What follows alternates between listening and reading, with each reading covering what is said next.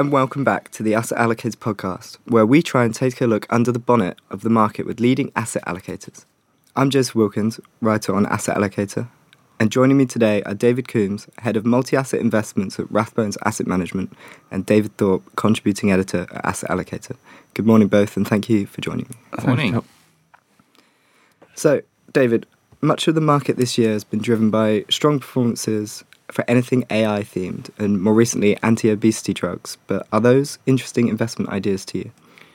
Well, I think in both cases, frankly, the hype has got slightly ahead of the reality, and, and the hopes got ahead of um, kind of what we're actually seeing on the ground. Um, it's been, I mean, it's an over, overused phrase, roller coaster, but it, I mean, it really has in terms of market leadership. So, yeah, in the first half of the year, um, AI drove a lot of the software technology names higher and higher. Um, fortunately, you know, in our funds we held five of the Magnificent Seven, which is a dreadful name to, to give to any stock basket. But anyway, um, and it was great because we were on the side of that that hype story. We, we, we, we took profits because we felt the hype was overstated, and perhaps we'll come back to the reasons why in a second.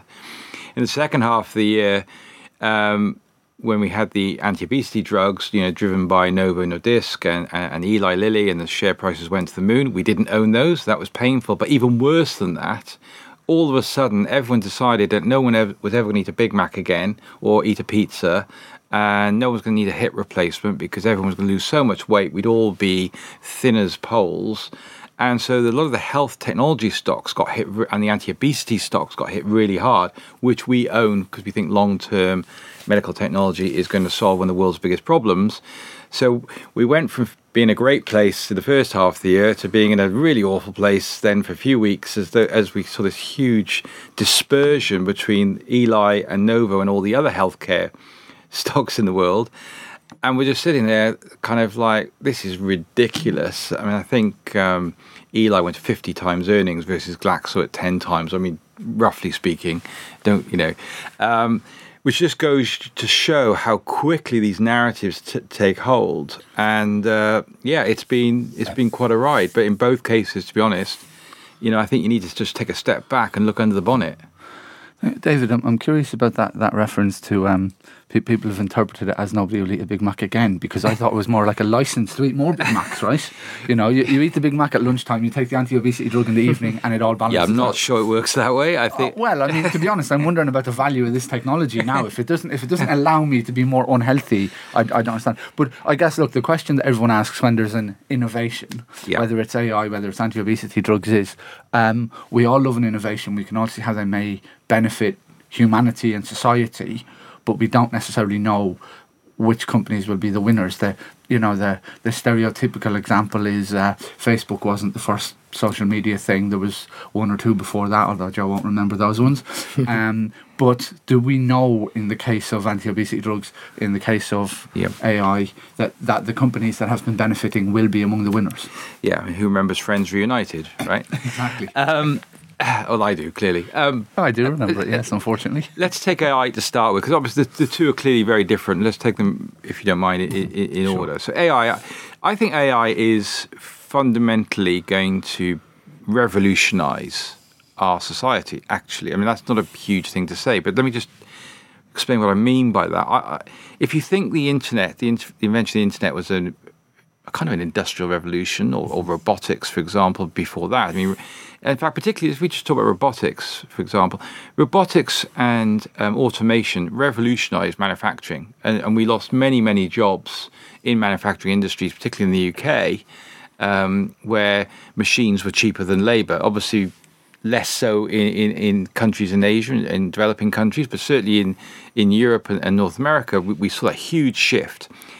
I think AI is the same, but for, for white collar, for professional um, office based jobs, basically. I think we're going to see AI replace huge swathes of, of mid level and lower level professional services staff. So we're, we're going to feel in, in whether it's legal, investment, dare I say journalism, all, all of these, these industries are going to see jobs go. I think, uh, replaced by automation, and AI is going to drive that. And how we as a society deal with that will be huge. But it's not going to happen by the middle of next month, hmm. which is kind of where we were at the beginning of the year. And I think, you know, and I've, don't get me wrong, gratefully received those share prices went up. We, we had a really good six months, but we weren't fooled by that. I think if we go back to the internet, the, the companies that have made the most money with the internet have not necessarily been those that have developed the internet, right? If we think about the big winners, Google, Amazon, you know, they didn't invent the internet. Hmm. And I suspect with AI, it'll be the same. It'll be those companies that are enabled by, by AI that will drive through huge productivity and efficiency gains. And they're where you're going to want to invest. And actually, I think it's going to be pretty mainstream. So I think trying to develop an AI strategy or an AI fund or an AI thematic, frankly, I think you're wasting your time because AI will be endemic across every business. I mean, we invested even in Rentokil, which uses AI. I mean, every That's company, pest control, right? pest control, right? So every company that you will touch, every large company, will embrace AI, AI over the next five years. So it is exciting. It's going to drive increases in profit margins, but there's also a macro element that we that's very hard to model, as in what will be the impact on unemployment? What, how will these people retrain? How will it affect our education services going forwards? Will we need to push um, graduates into different industries? You know, if you're advising your son, daughter, niece, nephew today, who's doing their GCSEs, you know, would you say law or finance, given where AI is coming from? I don't know. I mean, the, the second point. Sorry, you, you The, mentioned the, the obesity drugs. the obesity drugs. So this is even more tricky because yes, again, the market gets very excited by the leaders, the two names I mentioned. I mean, the difference. Those two companies are very established businesses that have other product lines have They been around forever, They do. which is unusual for, for an innovation, arguably, to come from those. those yeah, you, normally you'd expect some kind of sort of Yes. small cap AIM or US Yes. equivalent, wouldn't you, or, or, or elsewhere, I guess. um, so that is quite unusual. But the other point is that there are other big pharmaceutical and biotech companies, large cap companies, who got deep pockets who are also developing anti weight loss drugs. That's number one. So there could be more competitive products coming onto the market. So you need to think about that before chasing those two stocks ever higher. Initial test results on some of their competitors are the efficacy is even stronger. Um, and I suspect the company that develops it in pill form rather than injection form will be a leader as well. So there's going to be challenges just from competition. So if you think about disruptors, normally the disruptors that make a lot of money are those that have that unique technology or knowledge for a little while and, and drives the market forward or has that market leadership. I don't know how long these companies will have that market leadership for. That's number one. Secondly, um, we've done a huge amount of reading. Um, it's been quite a summer reading around this and looking at the tests and who was in the tests and whether people, to your point, David, you know, did they give up Big Macs completely? Did they have the drugs and eat Big Macs? You know, did people, when they come off the drugs, start eat, eat Big Macs again? Did they put the weight back on? What were the side effects? What you know, what were the control groups in the testing? And we have to say, you know, there's still a lot of questions and answers. A lot of people had side effects, nausea, for example. Some people didn't really want to change their life to never. The nausea may have come from eating too many Big Macs. Well, it could have been, but I think what we can see from the test is they didn't eat big. They did Right. change their lifestyle.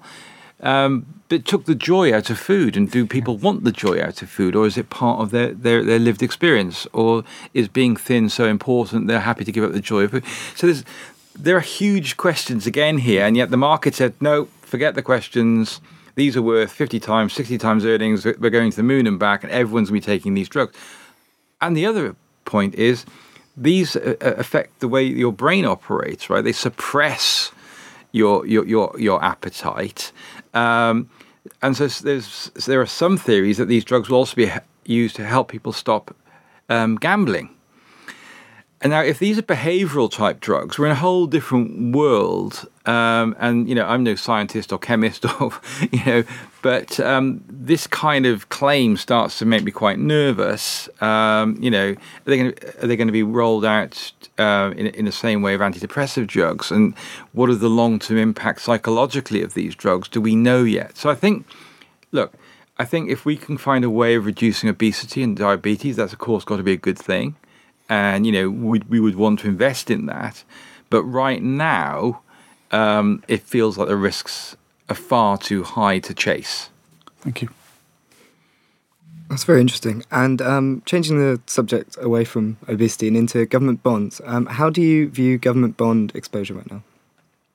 Um, that is quite quite a quick sharp change. Yes. Um, the other end. yeah. yeah, we've gone from uh, yeah from uh, pharmaceutical to, to governments. Uh, of course, governments being um, big buyers of pharmaceutical products, so we are literally looking at the customer in some respects here, because who will benefit from? Um, see what I did there. See, see who will benefit from uh, a if obesity is is beaten, which, as I say, I'm a bit of a skeptic on that, but let's just say it is, then in theory that reduces costs and it reduces demand on health services. So um, at the moment, governments would be welcoming those. But anyway, getting back to your question, um, yeah, so you know, government bond yields have risen dramatically through the year. In fact, I would say this is the biggest bear market in bonds in my career. And bearing in mind, I started in 1984. Um, I know it doesn't look possible, but uh, I am that old. Um, that's 40 years, um, if you say it quickly. It's the big, even it's a bigger bear market in my view, even than 1994, which some of the listeners probably don't remember. But um, when the U.S. Federal Reserve surprised the market by raising rates dramatic, uh, um, when it wasn't expected, and we, we had a very, very, a very rapid rise in bond yields in '94.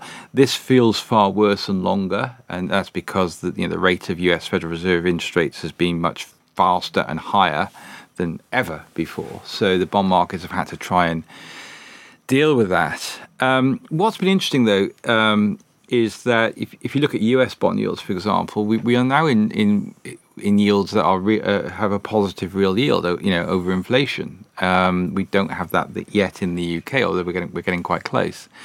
Um, certainly compared to where we were at the start of the year. So if you've got positive real yields in the US, getting close to real yields, and maybe if you expect inflation to fall over the next couple of years, then if you're buying longer dated government bonds today, then you're expecting positive real yields. Well, we're in a very different position to where we've been for some time. And you're getting a high nominal yield as well, which is why a lot of people are buying short dated gilts at the moment in their personal accounts.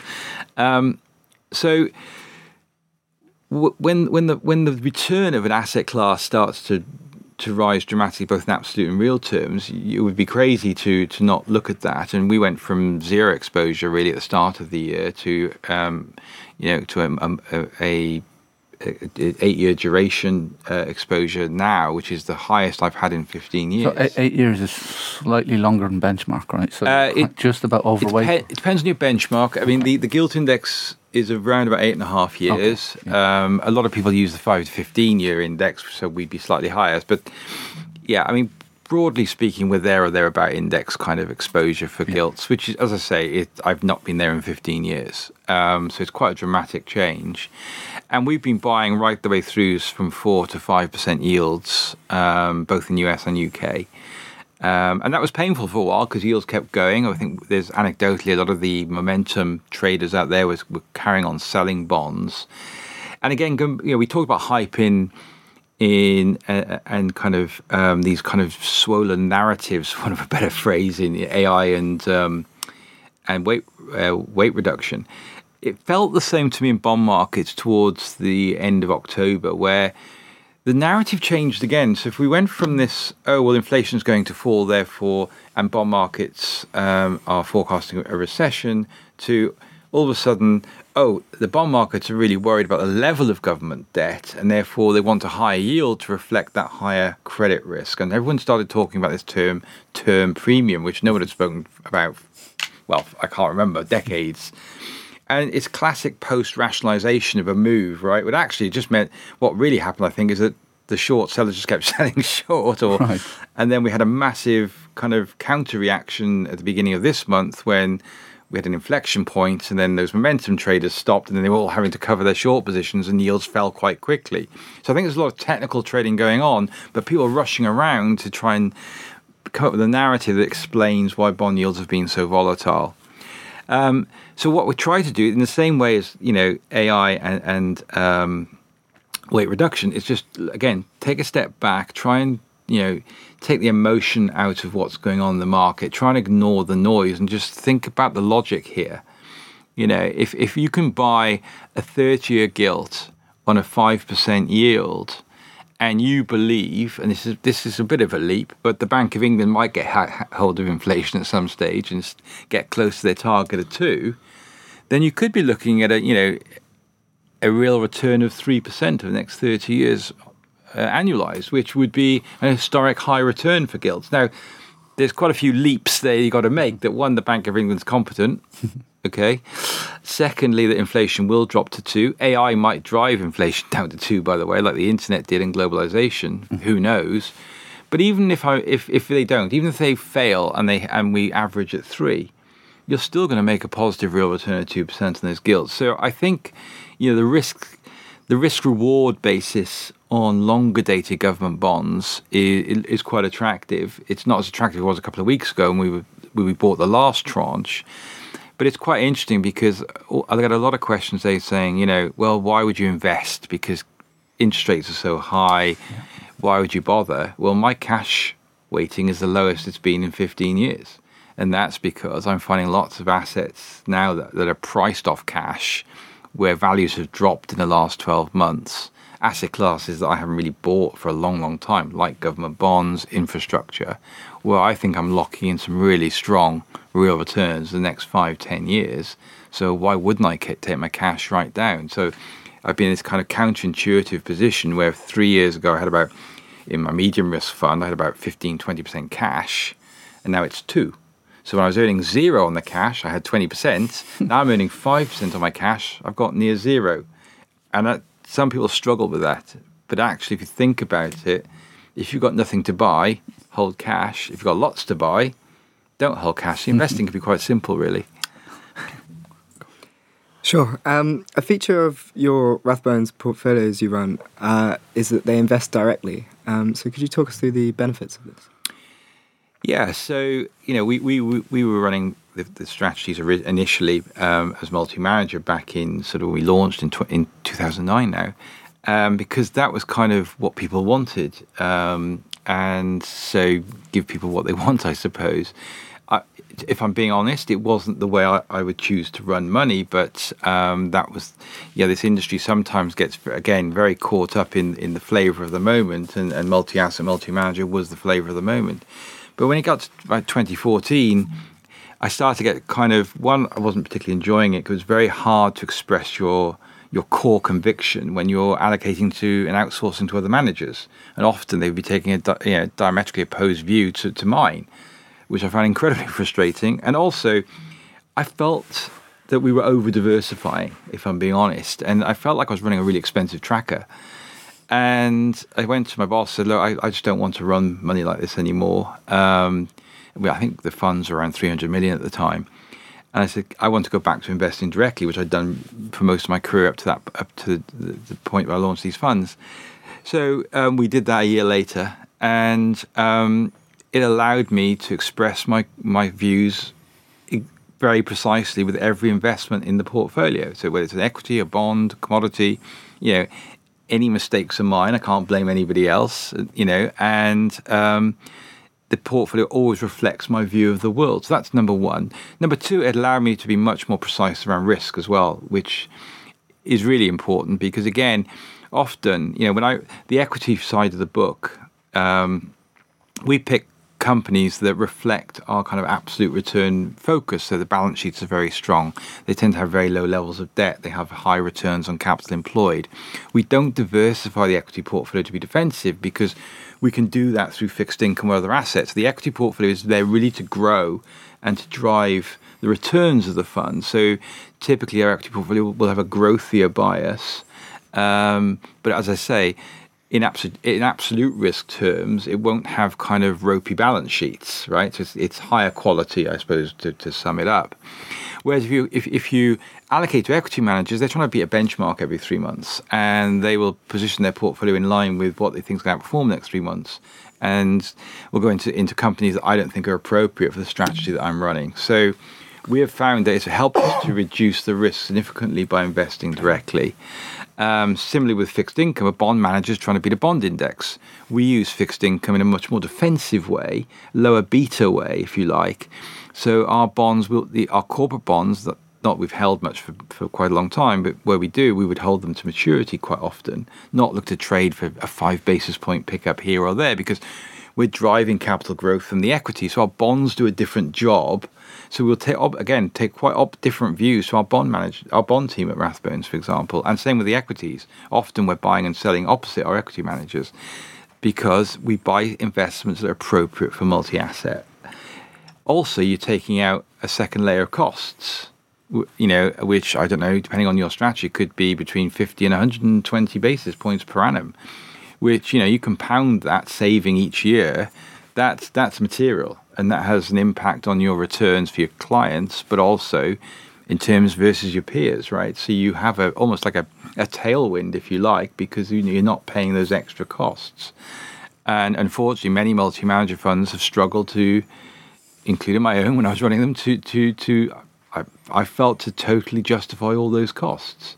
Um, so there's a number of reasons to do it. Um, it's harder work. You need more people in the team, so we had to we had to grow the team a little bit. Um, but it was the best thing we did, and we've grown it from 300 to five and a half billion since it went direct. So it seems to have landed pretty well with with investors. And do you um, have access to the the research and analyst capabilities of, for example, the equity managers within Rathbones Asset Management. For example, Rathbones Asset Management has a very large global equity yeah. strategy run by James yes. Thomson. Yeah. So, do, do you have sight of his work and you can utilize that if you want to, or? How does that work? Yeah, so you know, I, I, sit next to him most of the time in the office. So, and how unfortunate for you.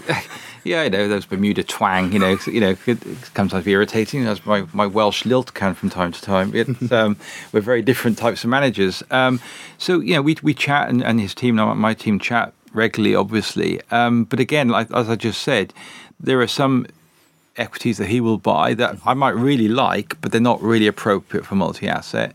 And he and he would probably say some of the equities we hold that they're kind of you know he might think they're very sensible businesses, but they're not really going to meet the kind of growth targets that he has and his, his investors. So we do. We, we, we, often attend company meetings together, and we and um, we work mostly with um, sell side analysts in in the main, um, and so we share that resource. And we got a meeting together at lunchtime today, actually. So we share the knowledge. We don't necessarily copy each other in terms of the investment. Um, so you see a you know, two quite different equity portfolios actually, and that's okay because that's that's what's appropriate for each of the different mandates. Thank you.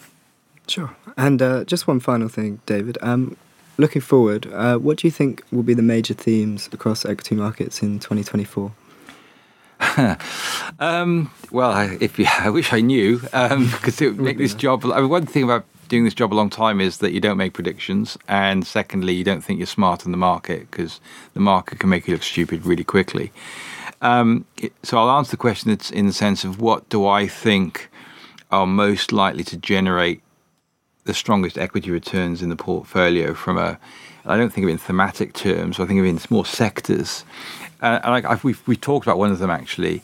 I still think, despite you know the, the hype this year and the excitement around weight reduction, drugs. I still think one of the one of the biggest tailwinds and one of the biggest problems that the world has to solve is obesity and and the aging demographics. And it's a boring story because it's been there since I started investing, but it's getting more it's getting more of an issue. Even China now we're seeing because of the one child policy, we're seeing the demographics, aging population is is accelerating across Japan and, and most of the developed world.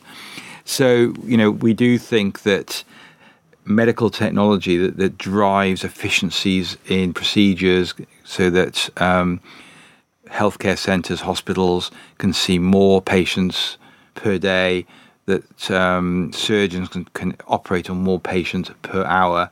Um, using robotics, using even remote surgeries, if, if, if, if potentially in the future, using all sorts of virtual technology we think that's hugely exciting and, and, and you're pushing you're not pushing against anything right because governments or even private healthcare systems have all got long tails of waiting lists right since covid and that's not going to go and you can throw another billion pounds at it or a billion dollars it's not going to touch the side so forget what the politicians say the way we solve this is through technology and through prevention, actually. So we're investing in, t- in testing companies like Eurofins. We're investing in diabetes monitoring um, companies like Dexcom and Abbott Labs, um, companies that deal with you know um, heart.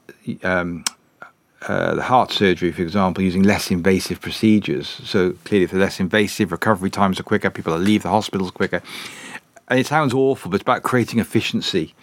Uh, I know this is people's lives and health, but actually, people's lives and health will benefit from greater efficiency because they'll be seen more quickly, they'll be tested more often, they'll pre- be prevented from getting those diseases rather than treating them afterwards. I think that's a huge. Now, that's not just a 12 month 2024 story. I think that's a you know that's a decade long story. But those stocks haven't had a really a very good year this year because of what we talked about earlier. So I think that's a sector that we've been adding to throughout this period as, as they've come down because, as I said, no one's ever needs an operation ever again, according to the market this year. So we think that's a really exciting sector. Um, I think, you know, uh, unfortunately, it's a bit dull, but um, software is still going to be, you know, and the drive for greater and greater power, computer power, is AI is going to be a very hungry animal, right? And so those companies making the smallest chips and the and the uh, companies uh, driving the software around AI are are still going to be very strong. So the the Magnificent Seven are not going anywhere now. Whether it's the seven or whether it's a it's a, I think it'll be a much more hopefully a bit more thoughtful leadership on on software and even hardware for that matter over the next twelve months. What's interesting is um, that actually a lot of those software companies, although the share prices have gone up a lot this year, they've actually derated. They're actually cheaper than they were at the beginning of the year because earnings have risen. Because earnings have risen. Yeah. Exactly right. So I mean, they still feel a bit nosebleed territory like, but but I, I, unfortunately, I think they will continue to drive um, because I think growth will be scarce. So that's not very exciting. But I think med- medical technology, you're not buying a sector that's been you know at the forefront of everyone's thoughts software you are. But I'm afraid it's very hard to bet against those. Um, but I, don't think it necessarily is the same seven, but it, it certainly will be. And we're doing a lot of work in that area at the moment, looking at other names and trying to identify, you know, who, who will be the leaders. And, you know, we'll get some right, we'll get some wrong, I guess. Um, but yeah, I think that's probably the two areas. And I guess the other sector that's been really unloved, and again is going nowhere and is a long term theme, is is um, looking at um, renewable energy and looking at more sustainable um, building materials. You know, um, I do think. I mean, it's, it's, all got lumped into this ESG ridiculous kind of again story. But I think if we if we just pull back and look at what are the the, say don't hit the headlines, the COP 28s and all this sort of stuff, whether the hype gets a bit too much. But look at those companies involved in converting commercial buildings to becoming more sustainable, or those involved in, in building residential homes that are more sustainable. Renewable energy is getting more and more interesting, um, becoming much more competitive with, with traditional sources. So I, I still think that's an area. Mind your eye, there'll be, you know, in, in most nascent industries, there'll be polarization between those that do very well and those that go to the wall. Frankly, it's it's it's kind of hit or miss in some cases. So you've got to be really careful. But again, it, it you know, last two years, you mentioned sustainable investing, and people really don't want to know. And you've seen outflows, according to mm-hmm. the industry reports, have been huge. Indeed, and a number of, uh, I think uh, it's getting to the point where ESG is viewed as a contentious term, and yeah, and and and and, and, and, and but but the, but maybe it's it's a hype cycle thing because in 2020 and 2021 there was I, I, wasn't getting pitched anything other than look at our shiny new ESG fund. It, it was crazy. You know, we, we launched our sustainable multi-asset funds at that time, and I was having to take, say to people, um, don't buy this for performance. And my sales guy was saying, well, what you're you saying? What you're you saying? And I'm like, look, you know, these things, we're launching this into a, into high valuation territory, which is a really awkward thing to be launching funds, yeah, yeah. I can assure you. But you don't want hype money coming into a new fund launch, or at least I don't as a fund manager. Maybe other people might, but I didn't want a lot of hype money coming in. Um, and so I kept saying, look, if this aligns with your values and you and you want to invest in the long term, by all means buy my sustainable version, if not by the core, because you shouldn't be doing it just for performance terms, mm-hmm. particularly at that time. Mm-hmm. I still don't think you should buy it for performance terms, to be honest. I still think sustainable ESG investing, which I don't, not a term I, uh, particularly, I think sustainable is a better word, um, then I think you, you do it to align with your values. Nevertheless, in my core funds, where I'm free to go anywhere, I do think some of those areas now look quite interesting. A lot of the companies are mid and small cap, and as you as you're probably aware, there's a massive valuation gap between small and large cap at the moment. Mm-hmm. In the states, I think it's almost as wide as it's ever been, and we've been adding to US small cap actually this week. So I, you know, some of those companies are really, really unloved and they've dropped like 60, 70, 80% or more over the last couple of years. And some will probably keep going, you know, because down 80%, you can still drop another 50, right? Um, I was just going to say, David, on that note, you mentioned the, the fund range is five and a half billion. Yes is liquidity something that you have to think about when you're buying small cap equities in five and a half billion? Yes. So, yes. So we only invest directly into large and mega cap stocks. So when we invest in, in small caps, we tend to use ETFs.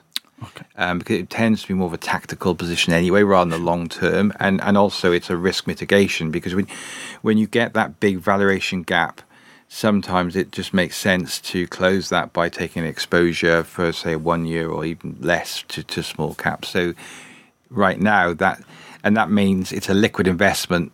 Yes, it's not as precise as buying two or three small cap stocks, but actually for us that's a much more appropriate way uh, of investing. Thank you. Cool. Brilliant. Well, thank you very much, David, for coming on. And that's all we have time for today. Um, I'm Joseph Wilkins, a writer on Asset Allocator, and that was David Coombs, head of multi asset investment at Rathbones Asset Management, and David Thorpe, um, in contributing editor to Asset Allocator. Thank you very much both for joining me. Thank you. And uh, yeah, have a good rest of your day, and uh, we will see you soon. Be sure to tune in next time.